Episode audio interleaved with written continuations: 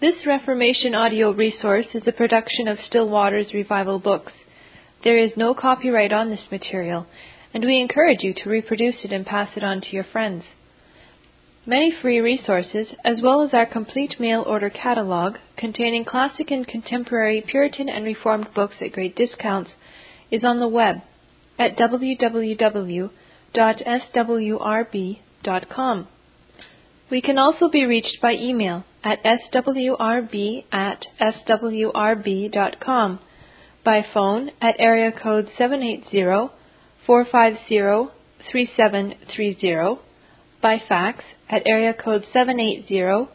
four six eight, one zero nine six, or by mail at forty-seven ten, thirty-seven A Avenue, Edmonton, Alberta, Canada, T six L three T five. If you do not have a web connection, please request a free printed catalog. The Rise and Fall of Papacy by Robert Fleming, first published in seventeen oh one, eighteen forty-eight edition, as read by Samantha Alosais.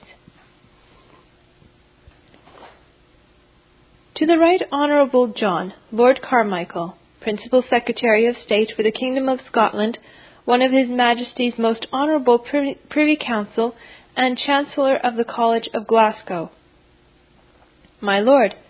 the honour I have in being related to your Lordship and the happiness I enjoy in being acquainted with you do not only encourage me to prefix your Lordship's name to the following discourses,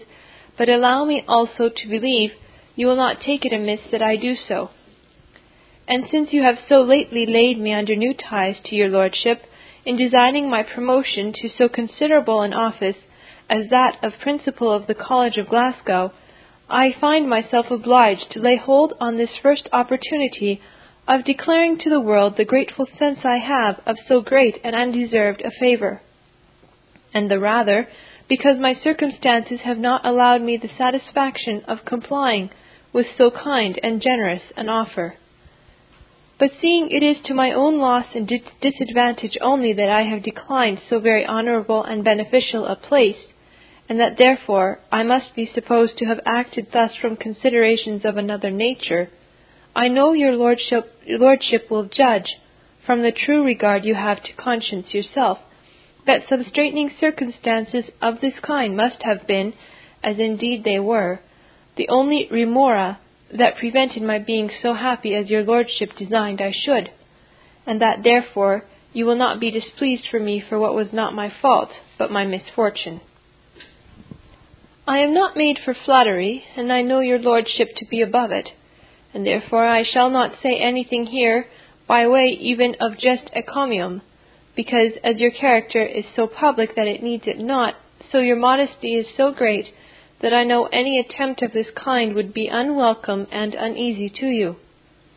I shall therefore only tell your Lordship that as I question not, but you have the good wishes of all honest men that you know, that know you, so I reckon myself peculiarly obliged to beg of God that you may long be preserved jointly to serve God and your Prince, the Church and your country, with the same unshaken constancy, unbiased fidelity, and unspotted reputation that you have hitherto been honoured to do. Which, and that God may bless you and your honourable family with all spiritual and temporal mercies here, and with eternal felicity and glory at last, is and shall be the earnest and constant prayer of my Lord, your Lordship's most obliged and most obedient servant, Robert Fleming. An Epistolary Discourse Concerning the Rise and Fall of Papacy. To all my true and good friends everywhere, but more particularly to the worthy gentlemen and others that compose the church to which I am now related as minister. My dear friends, in compliance with the frequent and repeated desires of a great many of you, I suffer the following discourses to break loose from their fellows, to take their fortune, as we used to say, in the wide world, and seeing the candour of so many of my friends has made them think that they might not be unuseful, I must therefore expect that they will, from the same principle, defend this publication of them against the censures they may be supposed to fall under, both from open enemies and pretended friends. For though it be a common and, as it were, threadbare argument to plead importunity in this case,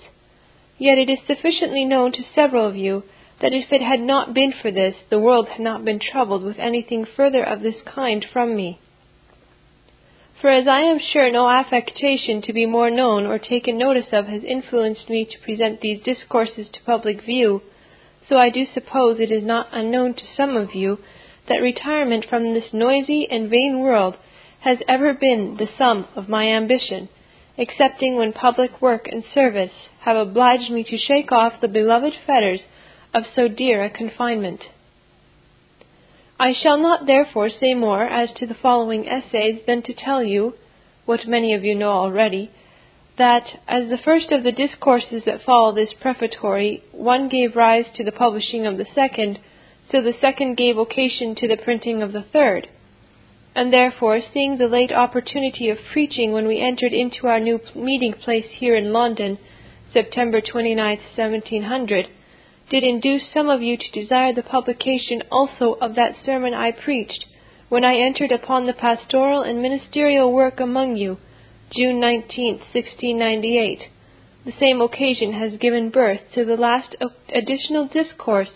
which some remember I made when I was solemnly set apart to the ministerial office, February ninth, sixteen eighty-seven to sixteen eighty-eight, which I have the rather consented to print now, because it doth not only suit with the second discourse, but because I remember several false, or at least imperfect copies were taken of it, when I did at first deliver it.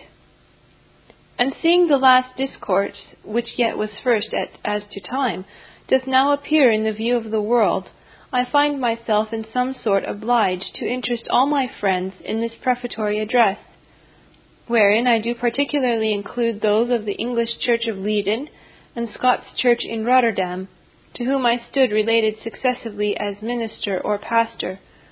whom I do the rather mention here, that I may let them know how much they are still upon my thoughts, though we are separated as to place.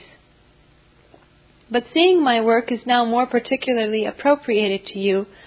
who I am more immediately concerned with and related unto at present, I do therefore in a more special manner address myself to you at this time. And I hope you will bear with me, if from my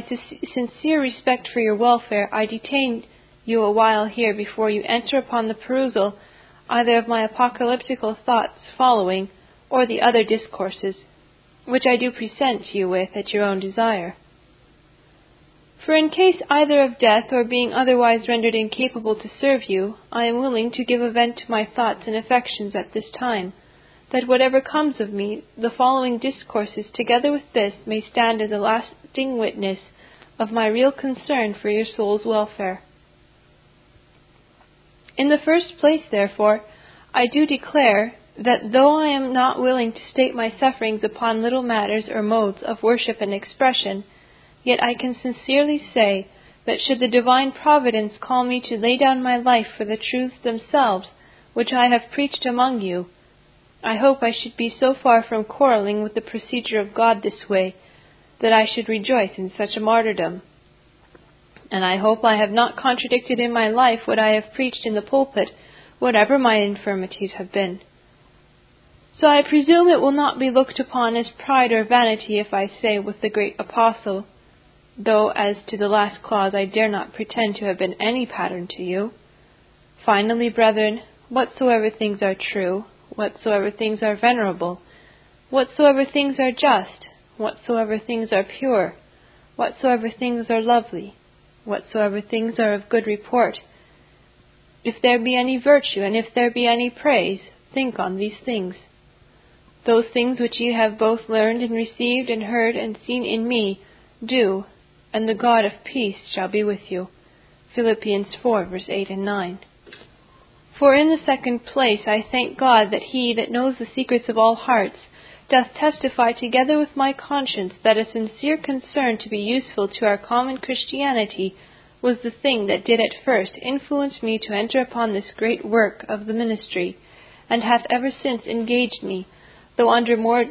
discouragements than most men, to continue and labor in it,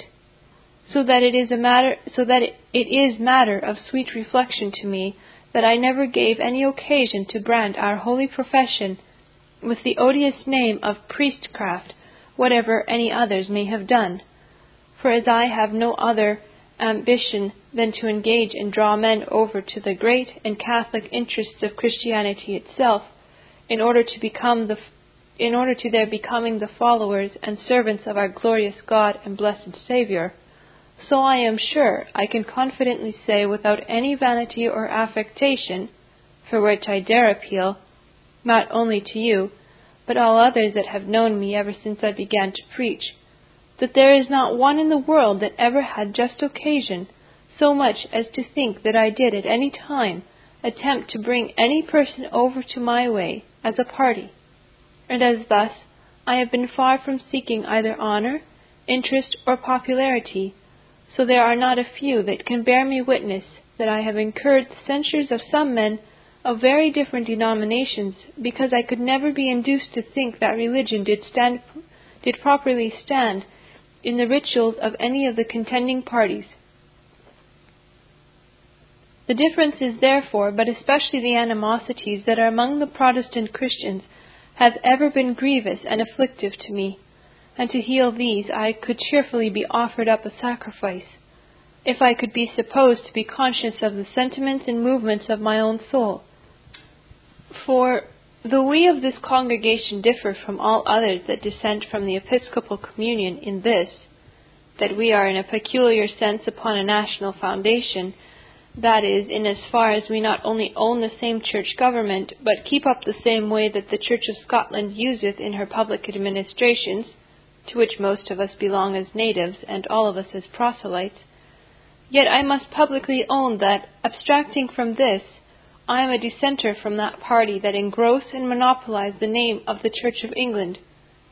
For though I have ever looked upon other controversies as more edifying and momentous than those unhappy ones, that have kept that great and body and ours divided, yet I have so far considered them as hitherto to find no reason to quit that way I was educated in, notwithstanding the specious reasons made use of to prejudice people against us as schismatics, rather than to convince us that we are so. Therefore, in the third place, I cannot but own, without any design to reflect upon them that differ from me in such matters, that I look upon that way as nearest to the Christian institution that has the fewest and most natural and unaffected and consequently most spiritual rites and ceremonies in the performance of gospel ordinances. For as a learned conformist, that is Stilling, says in a book which he did afterwards in se- indeed seem to differ from, but never attempted to retract or refute, and perhaps was ne- never able to, so to do, quote, "Certainly the primitive church that did not charge men with such a load of articles as now in these latter ages men are charged with, would much less have burdened men with imposing doubtful practices upon them as the ground of church communion. There is nothing then that the primitive church deserves more imitation in by us than that ad- admirable temper, moderation, and condescension which was used in it towards all the members of it. It was never thought worth the while to make any standing laws for rites and customs that had no other origin but tradition, much less to suspend men from her communion for not observing them." End of quote. And if this was the practice of the primitive church, it was eminently so in the apostolical age, Acts fifteen twenty-eight and twenty-nine, to whom, as acted by the Holy Ghost, it seemed good to require nothing by way of imposition but a very few necessary things, that is, the Christians should abstain from idols, blood,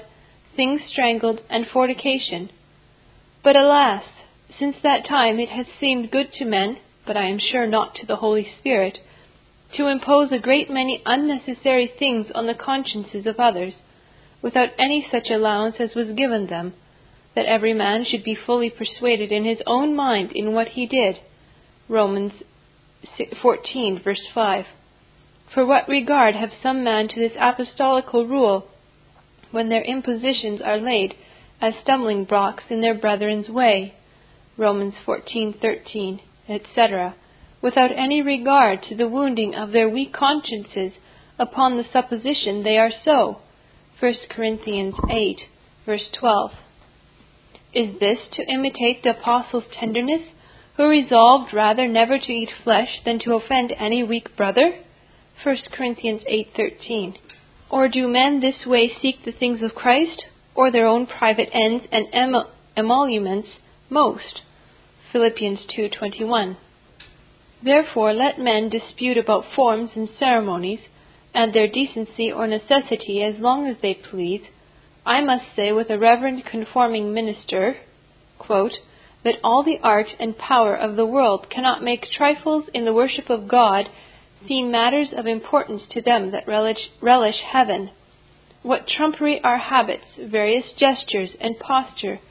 to a man that is swallowed up in the contemplation of the infinite majesty of the glorious God, and that is lost in the ravishing admiration of his goodness and love,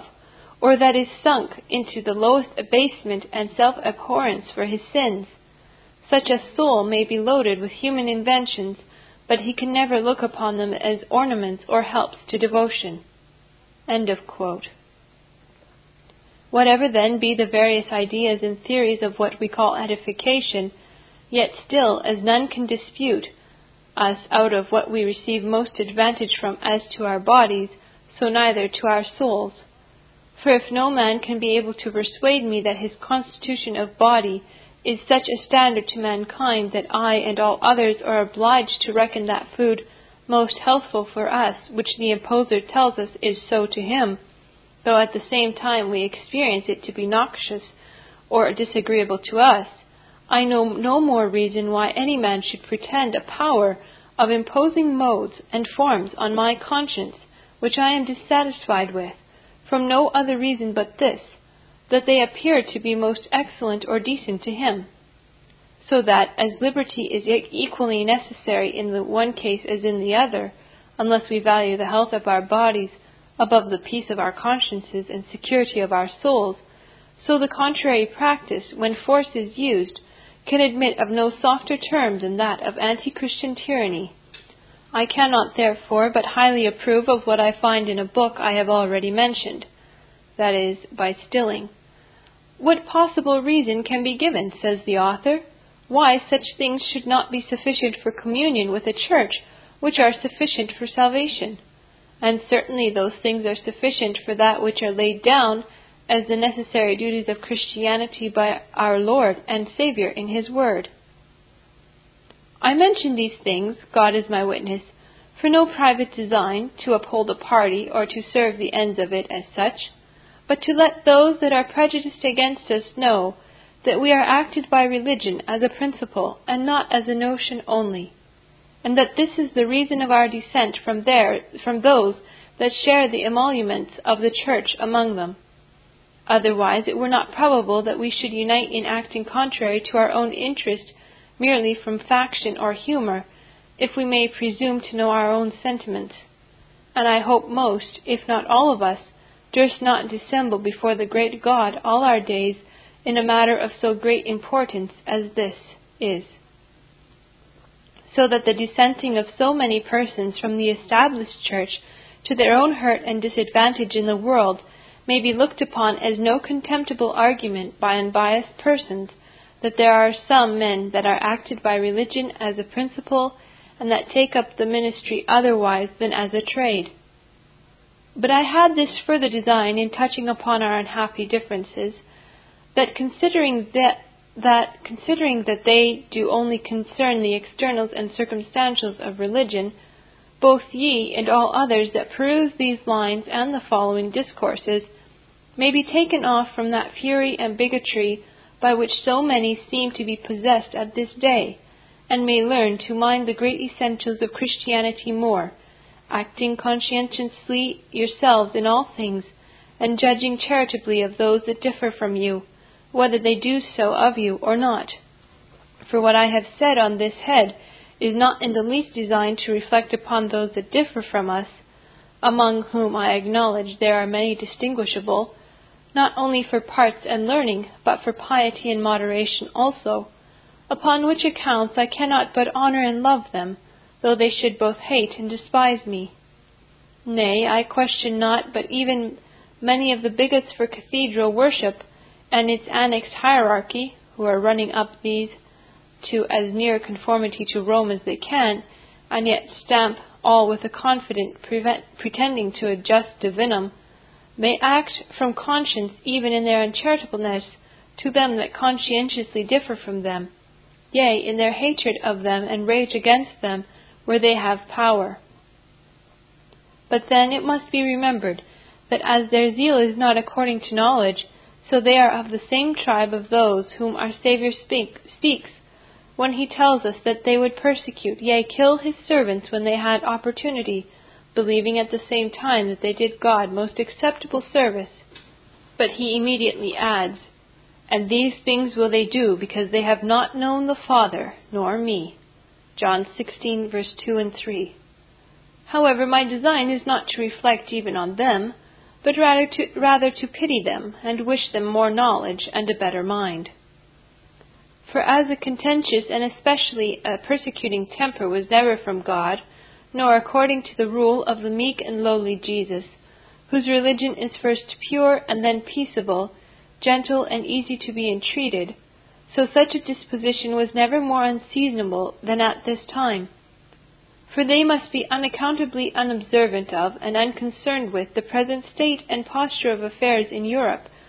who see not in what danger the Protestant interest is at present, considering what is, it has lost already, and is in hazard of losing further, together with the sad decay of true Christian piety, as well as unity among all sorts of persons. I could therefore wish we might learn a little prudence even from our popish adversaries, that we might unite in love and in design to promote a general interest, though we attain not to an exact uniformity in all things. For why should we not join as one soul against that bloody and idolatrous party when we see them do so against us, though their various sects and orders, such as Franciscans and Domin- Dominicans, Jesuits and Jansenists, differ as much from one another, both in their opinions and in their forms and habits, as they are regimented under their several heads or generals, and as they live according to vastly different laws and rules, as we can possibly be supposed to do. But alas, what moral prognostications we now we have now, but such as seem to portend, portend ruin and misery to us,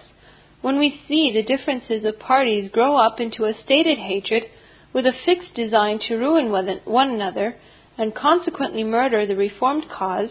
which we are obliged not only upon religious accounts to appear for, but even upon civil considerations, seeing popery is inconsistent with freedom and liberty, than which nothing in this world ought to be so dear to us. Can we have forgotten what barbarities that inhuman party have committed in the world? For if we may believe historians, says a learned man, Pope Julius in seven years was the occasion of the slaughter of two hundred thousand Christians. The massacre in France cut off one hundred thousand in three months. P. Perionius aver- avers that in the persecution of the Albigenses and Waldenses, one million lost their lives. From the beginning of the Jesuits till fifteen eighty, that is, thirty or forty years, nine hundred thousand perished, saith Balduinus. The Duke of Alva by the hangman put thirty-six thousand to death. Vergerius, that is, the same Vergerius that attended on Francis Spira, affirms that the Inquisition in thirty years destroyed one hundred fifty thousand. To all this I may add the Irish Rebellion, in which three hundred thousand were destroyed, as the Lord Orrery reports in a p- p- paper printed in the reign of Charles the Second.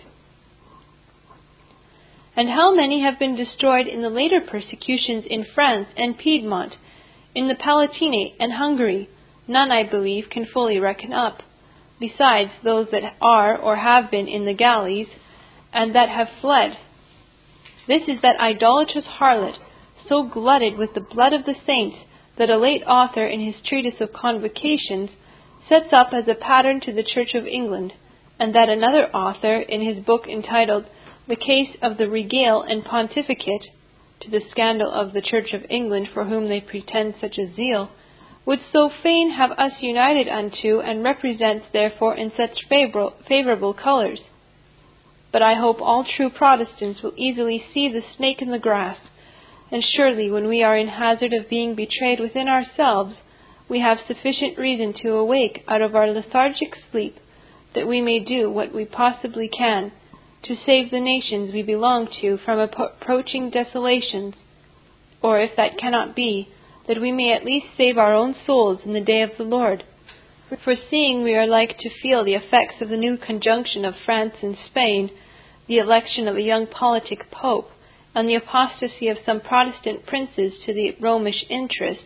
which, together with the impiety and skepticism of a great many within ourselves, are, I am sure, no good prognostics, have we not just reason to prepare for m- remarkable revolutions?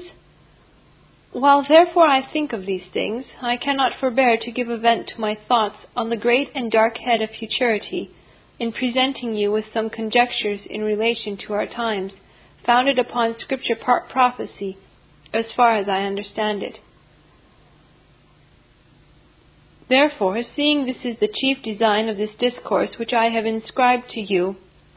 I hope you will bear with me in giving you some brief account of the times we are fallen in, and what we may expect if we live much longer, which I am the rather induced to do, because we are just now entering upon a new age, from which we look back upon seventeen centuries, which have elapsed since our blessed Redeemer came into the world, and may therefore be allowed to conjecture, with some just ground perhaps of probability, for I do industriously avoid the fatal rock of positiveness, which so many apocalyptical men have suffered themselves to be split upon, what part of the revelation remains yet to be accomplished. But since I am, con- I am to confine myself to a little compass here, as remembering I am, no- I am writing no book properly,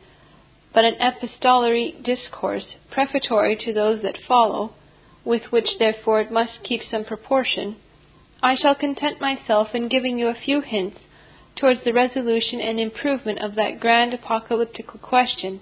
when the reign of anti-Christianism, or the papacy, began. There are two things, therefore, which lie before me to be considered at this time. First, I must fulfill my promise in giving you a new resolution of the grand apocalyptical question concerning the rise of the great Antichrist, or Rome Papal. For when we have done this and fixed the era or epoch, we may, by an easy consequence, see the time of the final fall and destruction of this dreadful enemy. Two, I must in the next place improve the resolution of this question, both theoretically as a key to unriddle the dark apocalyptical times and periods, and practically, in order both to the regulation of your thoughts and the government of your lives, in some very weighty considerations dedu- deducible from thence. First, the first thing, therefore, which I have to do is to attempt the resolution of the principal apocalyptical question concerning the rise of anti-Christianism. Now, in order to answer this distinctly, which hath exercised and wearied out all apocalyptical writers hitherto, there are some things I would premise, as so many postulata, which generally all are agreed in, and which Mister Mead, Doctor Moore, D- Mister Durham, and Doctor Cressener have in re- irrefragably proved. First, that the Revelation contains the series of all the remarkable events and changes of the state of the Christian Church to the end of the world, Revelation four one, et cetera, and ten, verse five through seven. Second, that mystical Babylon, or the great whore described there, does signify Rome in an anti-Christian church state, Revelation seventeen, one through eight. Third, that therefore this cannot be Rome pagan properly, but Rome papal. Fourth, that the seven heads of the beast, or the seven kings, are the seven forms of government which obtained success- successively among the Romans, Revelation seventeen, verse ten, eleven, and seeing the sixth, Revelation seventeen, verse ten and eleven, of these was that which was only in the being in John's time, the former five having fallen before, that therefore consequently the seventh head, which under another consideration is called the eighth, the intervenient kingdom of the Ostrogoths being the seventh in number, though not properly Roman, and therefore in that sense none of the heads of the Roman government, is the last species of government, and that which is called most peculiarly and by a specialty the beast or Antichrist. These postulata being supposed as certain, which I would reckon no difficult thing to prove were it needful, I must in the next place premise two preliminary considerations before I come directly to answer the question itself. The first is this, that the three grand apocalyptical numbers of twelve hundred sixty days, forty-two months, and time, times and a half, are not only synchronical, but must be interpreted prophetically, so as years must be understood by days. That these three numbers are synchronical will appear plain to any impartial considerer that will be at pains to compare them, as we have set down in this book of the Revelation, that is, the twelve hundred sixty days, chapter eleven, verse three, and chapter twelve, verse six, the forty-two months, chapter eleven, verse two, chapter eleven, verse five, and the time, times, and a half, chapter twelve, verse fourteen. For it is clear that the Gentiles treading down the holy city forty-two months, in chapter eleven, verse two, is the cause of the witnesses prophesying for twelve hundred sixty days in sackcloth, verse three, and is the woman or churches being in the wilderness for the same term of days, chapter twelve, verse six, any other than a new representation of the witnesses prophesying in sackcloth? Seeing this must be while the beast is worshipped and served by the whole Roman world, during men's lunacy of forty-two months' continuance, Revelation thirteen five, and therefore seeing the woman is said to be in the wilderness state of desolation and persecution for a time and times and a half a time, in order thus to be preserved from the beast and serpent, as we see in chapter twelve fourteen, it is likewise plain that this number of three years and a half must be the very same with the two former numbers, only it is to be observed by the way that this period of time, when it is mentioned in relation, in relation to the church, is spoken of with respect to the sun, either as to his diurnal or annual rotation, whereas when it is con- whereas when it is described in relation to the beast's unstable kingdom of night and darkness, it is made mention of with respect to the unconstant luminary, which changes its face continually while it makes our months. And hence it is that the church is represented, twelve verse one, under the emblem of a woman clothed with the sun and the moon under her feet. Now as these numbers are synchronical and the same, so it is easy to prove that they must be understood prophetically for years. I shall not insist here upon the conjecture of a learned man, that is, Whiston's Theory of the Earth, page eight, seventy-nine and eighty-one, that there was no diurnal rotation of the earth before the fall, and consequently no days of twenty-four hours, but only an annual rotation of this our planetary world, which he gives us as the re- original reason of the scriptures putting days for years frequently. For whatever be in this, it is plain that the scripture speaks thus in several places, by putting a lesser number figuratively for a greater, as well as a definite one for an, an indefinite. Witness the appointment of the week of years, Exodus twenty-three, verse ten and eleven, which is spoken of as if it were a week of days, verse twelve, the seventh year of which is therefore called sabbatical, with respect to the seventh day, Sabbath. In the same way of speaking, Ezekiel was commanded to lie three hundred ninety days on his left side, and forty on his right, each day for a year, as God himself says, Ezekiel four, verse five and six. So likewise God punished the murmuring Israelites with forty years' abode in the wilderness, with relation to the forty days that were spent in searching of the land of Canaan, Numbers fourteen thirty-four. The seven years of Nebuchadnezzar's lycanthropy is thus called indefinitely days or times, Daniel four, verse thirty-two and thirty-four. Nay, our Saviour himself speaks in this dialect when he calls the years of his ministry days, saying, I do cures today and tomorrow, and the third day I shall be perfected. Luke eight, verse thirty-two. But the most remarkable place to our purpose is the famous prophecy of Daniel's seventy weeks, or four hundred ninety days, in chapter nine, verse twenty-four, reaching down from the edict of Artaxerxes Longimanus in his twentieth year, Nehemiah two, verse one to ten, to our Saviour's sufferings at Jerusalem, which was exactly four hundred ninety prophetical years, not Julian ones, the not distinguishing of which has hitherto confounded all interpreters, as I might show at large, were this a proper place for it. But what the difference between these is, we shall quickly see. In the meantime, I am now to prove that the twelve hundred sixty days are to be understood in a prophetical sense for years. For if I can prove this, it will necessarily follow that the other numbers must be so interpreted also, since they are the same with this. Now, that the twelve hundred sixty days cannot be taken literally, but prophetically will appear from hence, that it is impossible to conceive how so many great and wonderful actions, which are prophesied to fall out in that short time, could happen during the space of three solar years and a half, such as, for example, the obtaining power over all kindreds, tongues, and nations, the world's wandering at, and submitting to, the beast's reign,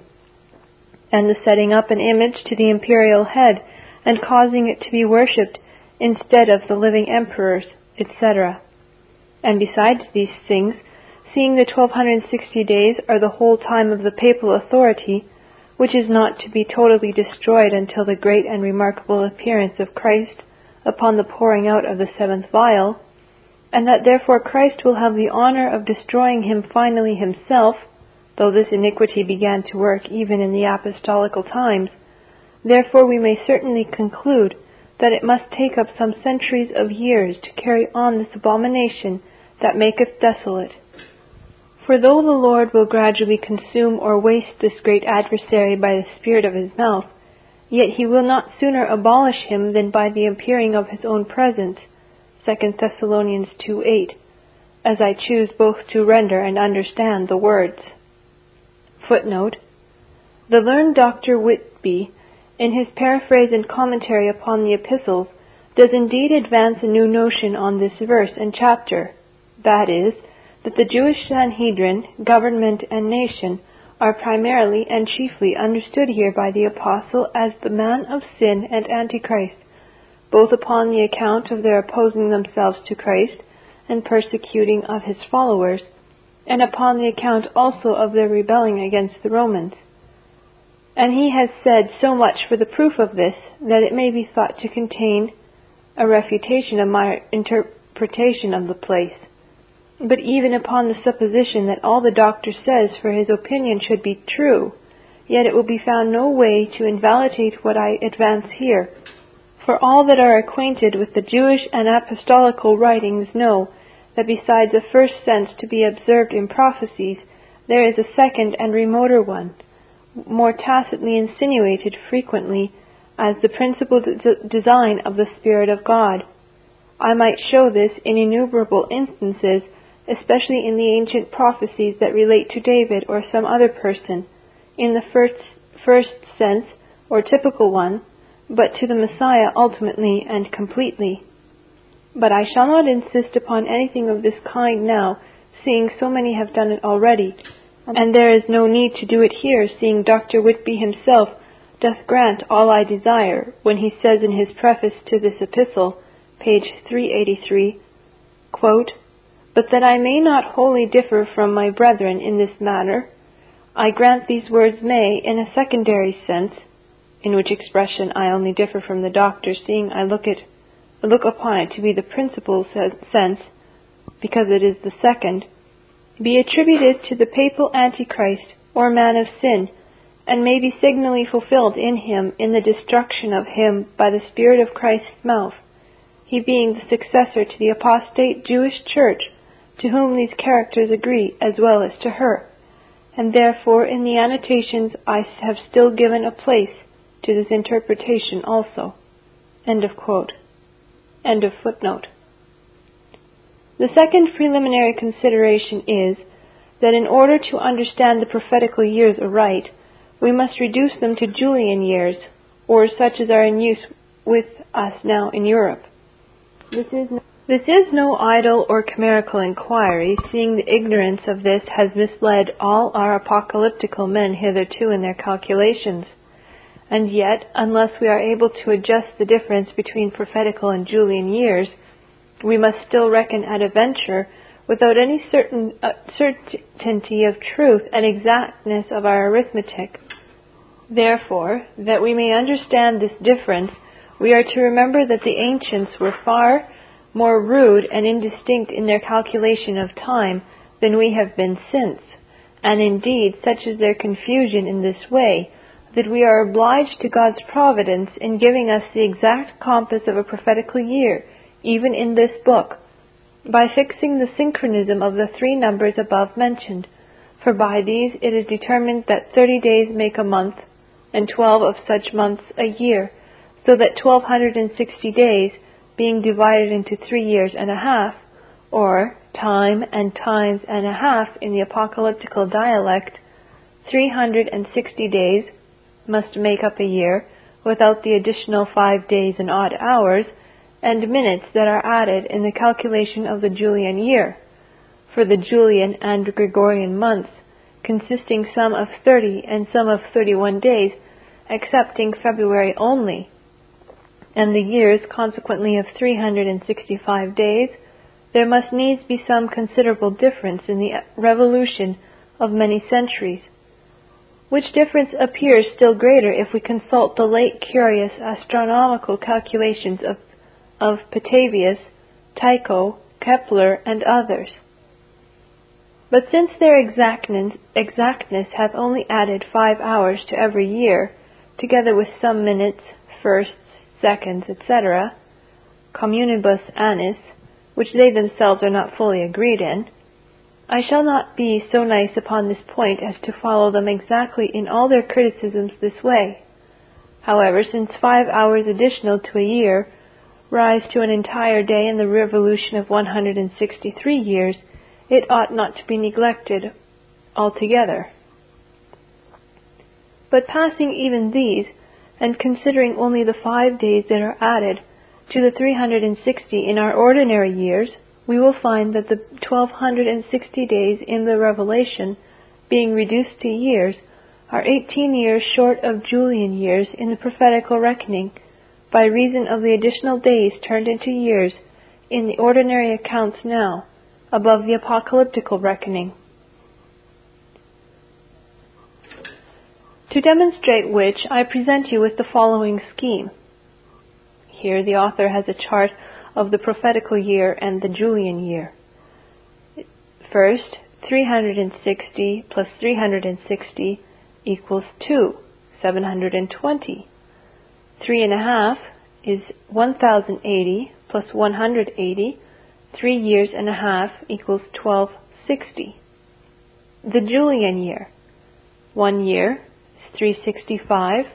plus three hundred sixty-five equals seven hundred thirty. Two years, three years, one thousand ninety-five, half a year, one hundred eighty-three, three years and a half, one thousand two hundred seventy-eight. Now, if according to this computation we subtract, subtract twelve hundred sixty apocalyptical years from twelve hundred seventy-eight Julian or Gregorian ones, I call them so, or rotundo, overlooking the smaller measures of time,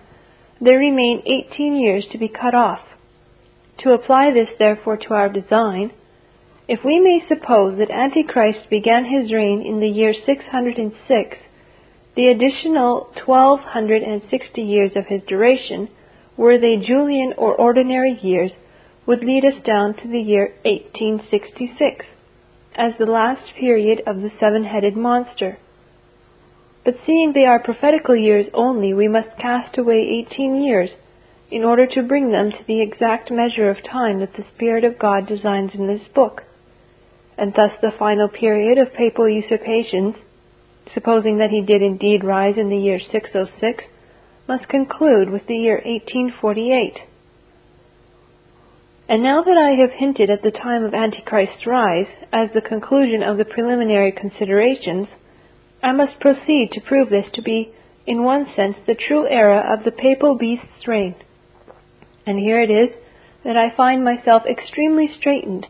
in discoursing of so great a subject in so narrow a compass. All, therefore, that I can say here will amount to a few short hints only, though perhaps no inconsiderable ones. Seeing, therefore, as I have said before in the fourth postulatum, it is plain, from Revelation seventeen ten,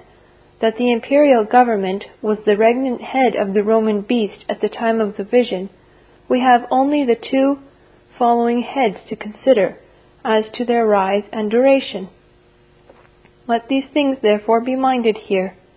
First, that the seventh head or king of Rome, as I hinted before,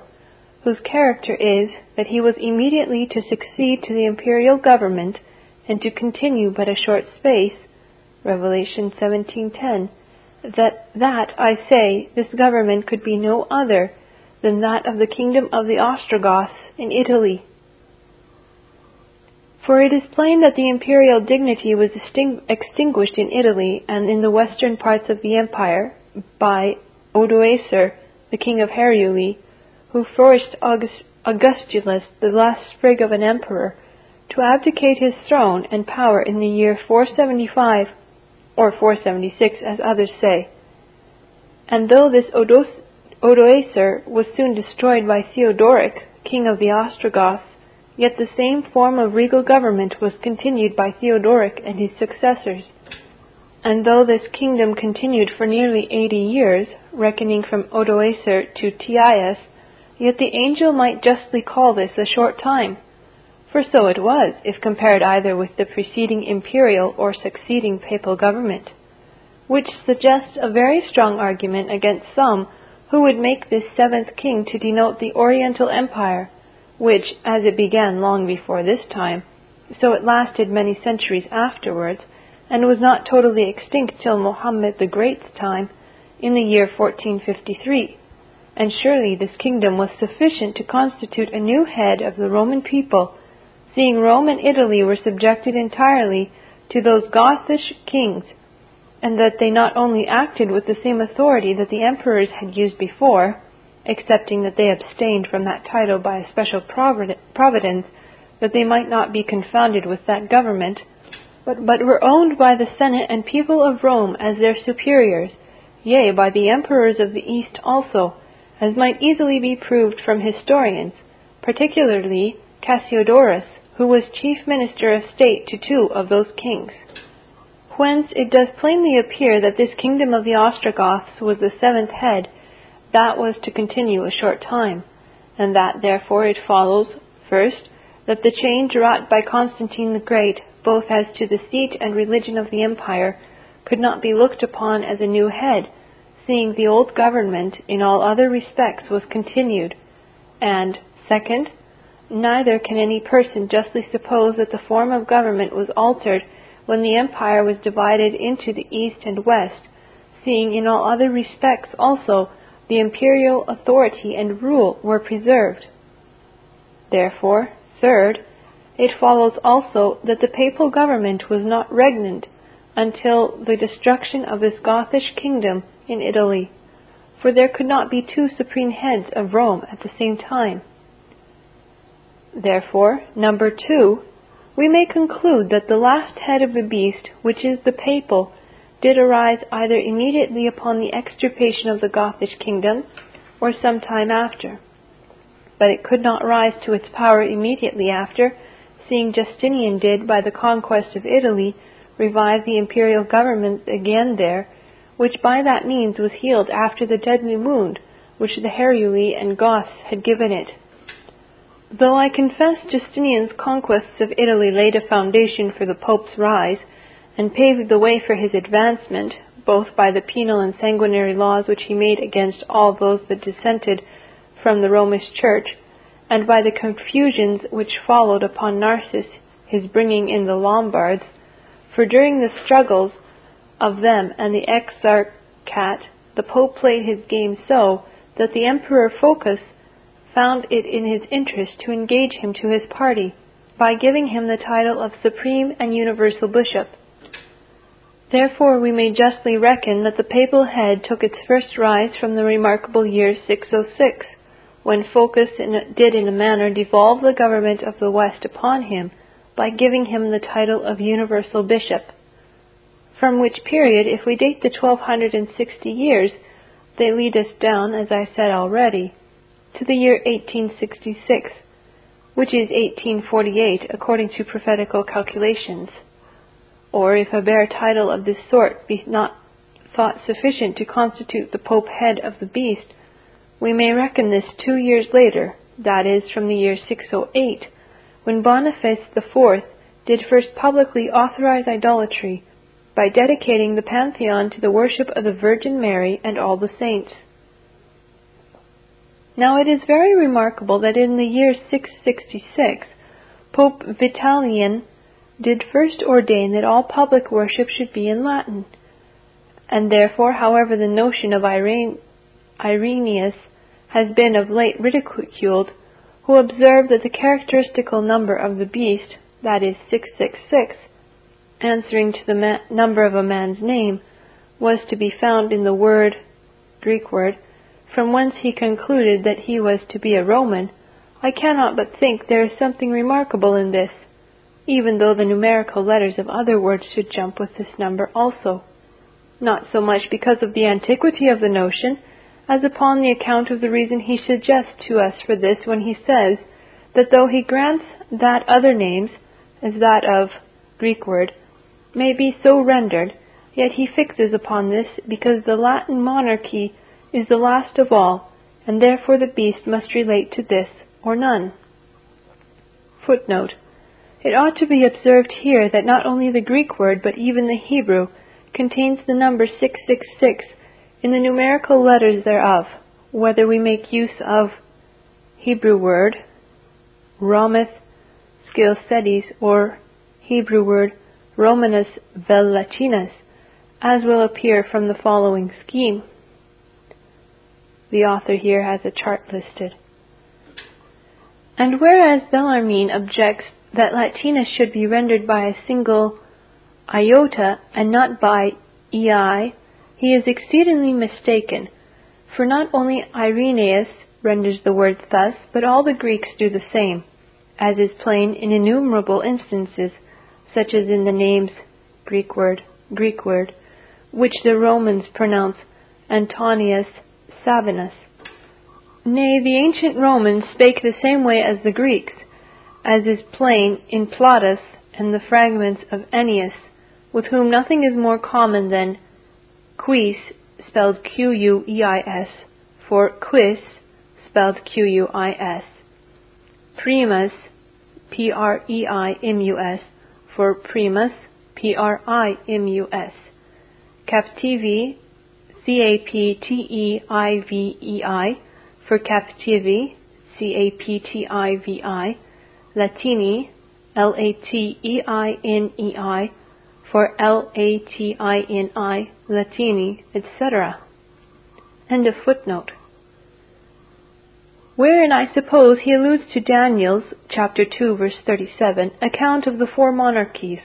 and indeed the little horn that arose out of the head of the fourth beast, Daniel seven, verse eight, seems not unfitly to represent not only Antiochus Epiphan- Epiphanes, but also the papal Antichrist, whose type he may therefore be supposed to be. For as he supplanted three kings, in allusion to which that little horn is said to have plucked up three horns by, before it by the roots, so did the papal government rise also upon the ruins of the Exarchate, the Lombards, and the authority of the emperors in Italy. I believe this account of Antichrist's rise will not be very acceptable to some, whose zeal for the Pope's downfall has made them entertain hope of living to see that remarkable time, which has made them invent plausible schemes to prove that this great enemy was seated in his regal dignity long before the year six oh six. But if a man will trace truth impartially, he will have reason to think that the rise of this adversary could not be before that time. Nay, I must tell you that I do not reckon the full rise of the Pope to the headship of the empire till a later date still. For though the Pope got the title of universal bishop at that time, yet he was afterwards for a long time subject in temporal concerns to the emperors, and therefore I cannot reckon him to have been, in a proper and full sense, head of Rome, until he was so in a secular as well as in an ecclesiastical sense. And this was not until the days of Pipin, in, by whose consent he was made a secular prince, and a great part of Italy given to him as Peter's patrimony, so that as Boniface the Third and his successors, by assuming the title of universal bishop, was the forerunner of Antichrist, as Gregory the Great prophesied he would be, who should be known in the world by that proud title. So likewise we may conclude that Antichrist was indeed come when Paul the First became a temporal prince also. Phocas therefore did only proclaim the Pope to be the last head of Rome in the apocalyptical sense, but it was Pipin who gave him the solemn investure and seated him on his throne, which Charlemagne did afterwards confirm to him. Now, as near as I can trace the time of this donation of Pipin, it was in about the year seven fifty-eight, about the time that Pope Paul the First began to build the Church of Saint Peter and Saint Paul. Now, if we make this the era of the Papal Kingdom, the twelve hundred sixty years will not run out before the year two thousand eighteen, according to the computation of Julian years. But reducing these to prophetical ones, the expiration of the Papal Kingdom ends exactly in the year two thousand, according to our vulgar reckoning. And if what I suggested above be true, that Antichrist shall not be finally destroyed until the coming of Christ, then may this calculation be looked upon to be very considerable. For it has been a very ancient opinion that the world would last only six thousand years, that according to the old traditional po- prophecy of the house of Elias, the world should stand as many million millenaries as it was made in days, and that therefore, as there were as there were two thousand years from the creation to Abraham, without a written directory of religion, and two thousand years from thence to Christ, under the old economy of the law, so there would be two thousand years more under the Messiah, so that after the militant state of the Christian Church is run out in the year two thousand, it is to enter upon that glorious sabbatical mil- millenary when the saints shall reign on the earth in a peaceable manner for a thousand years more, after the expiration of which Satan shall be let loose to play a new game, and men shall begin to apostatize almost universally from the truth, gathering themselves together under the character of Gog and Magog, from the four corners or parts of the world, until they have reduced the church to a small compass. But when they have brought the saints to the last extremity, Christ himself will appear in his glory, and destroy his enemies with fire from heaven, Revelation twenty, verse nine, which denotes the great conflagration, Second Peter three ten, et cetera, which is followed with the resurrection and Christ calling men before him into judgment. And perhaps the time of this judgment will take up the greatest part of the whole of another millenary years, that as there were four thousand years from the creation to his first coming, there may be four from thence to his triumphant entry into heaven with all his saints. For though the Scriptures call this time a day, yet we know what Peter says, that a thousand years and a day are the same thing in a divine reckoning, Second Peter three, verse eight. That all men that ever lived should be publicly judged in a day, or year, or century, so as to have all their life and actions tried and searched into, is to me, I con- I confess, inconceivable, not indeed in relation to God, but in relation to men and angels, who must be convinced of the equity of the procedure and sentence of the judge. But to return, I cannot forbear to take notice of one thing here, that the year seven fifty-eight was the year six sixty-six, from the persecution of Domitian when John was in Patmos and wrote this book, as Tertullian, Irenaeus, Origen, Eusebius, Jerome, and all the ancients excepting Epiphanius tell us, which though some say was A D ninety-five, was most probably in or about the year ninety-two, the persecution of Domitian having begun two years before. So that here we have another characteristical mark of the number of the beast. And now I hope I have said enough of the future part of time as to the general idea which I think the revelation gives it. But I must proceed one step farther with you, and consider under what revolution of time we are at present, that we may thence see what we are to expect and how we are to act. So that here I find myself insensibly taken off from any further direct prosecution of the question proposed by way of answer thereto. And therefore, number two, I proceed to improve what I have said as to this question, both theoretically and practically.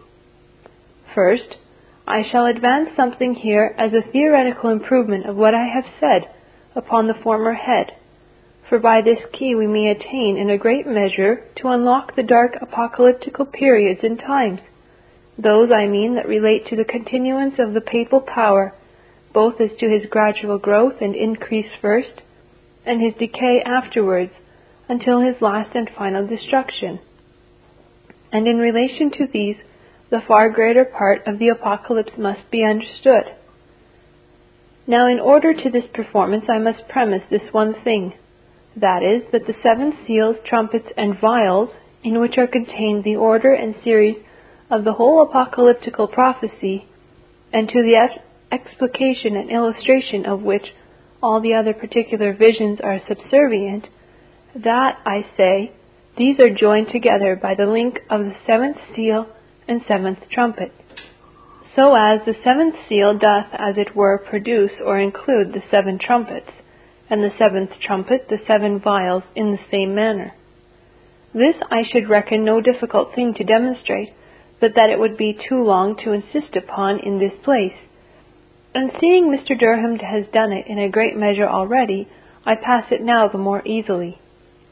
Only let me desire you to consider that it was not until after the opening of the seventh seal that John saw the angels with the seven trumpets, Revelation eight, verse one and two, and that it was after the sounding of the seventh trumpet also that he tells us he saw, Greek words, another sign, great and wonderful, Revelation fifteen, verse one, which was the vision of the vials. So that I wonder that Mister Mead, Doctor Moore, and almost all others have suffered themselves to be confounded in their interpretations by reason of their not observing this, and consequently by jumbling some of the trumpets with the seals and most of the vials with the trumpets. Now this being supposed, we will find the series of time run in the following order, according to this threefold septenary of periods, which do insensibly run out one into the other. The first septenary of seals relates to the Christian Church during the state of the Roman Empire, and these do accordingly run in this order. The first seal exhibits the state of the church under the conduct of a glorious rider on a white horse, having a bow in his hand, and a crown given unto him, who went out conquering and to conquer, Revelation six, verse two, under which emblem Christ himself is represented, going forth upon, the conqu- upon his conquests over Jews and Gentiles. And as this relates to Christ's first victory over his enemies, after his commission to the disciples to preach the gospel to all nations, Matthew twenty-eight, verse eighteen through twenty, and the pouring down of his Spirit for this end on the day of Pentecost, Acts two, so the full completion of it is not until the end of time. For after all other horsemen and enemies of the church have done their utmost against Christ and his people, we find this horseman leading them all in triumph as his captives, and proceeding in his conquest to make a full and final end of them. Revelation nineteen, verse eleven and twelve, et cetera. So that this seal begins with the year thirty-three or thirty-four and does not end until the year to, until the end of time, as to its full completion. But if we reckon it only in relation to the beginning of the next seal, Christ's conquest being darkened as to the outward view of men by what follows, we shall see that immediately. The second seal, Revelation six, verse three and four, under the emblem of a rider upon a red horse, who had a great sword given him in order to take peace from the earth and to engage men in wars,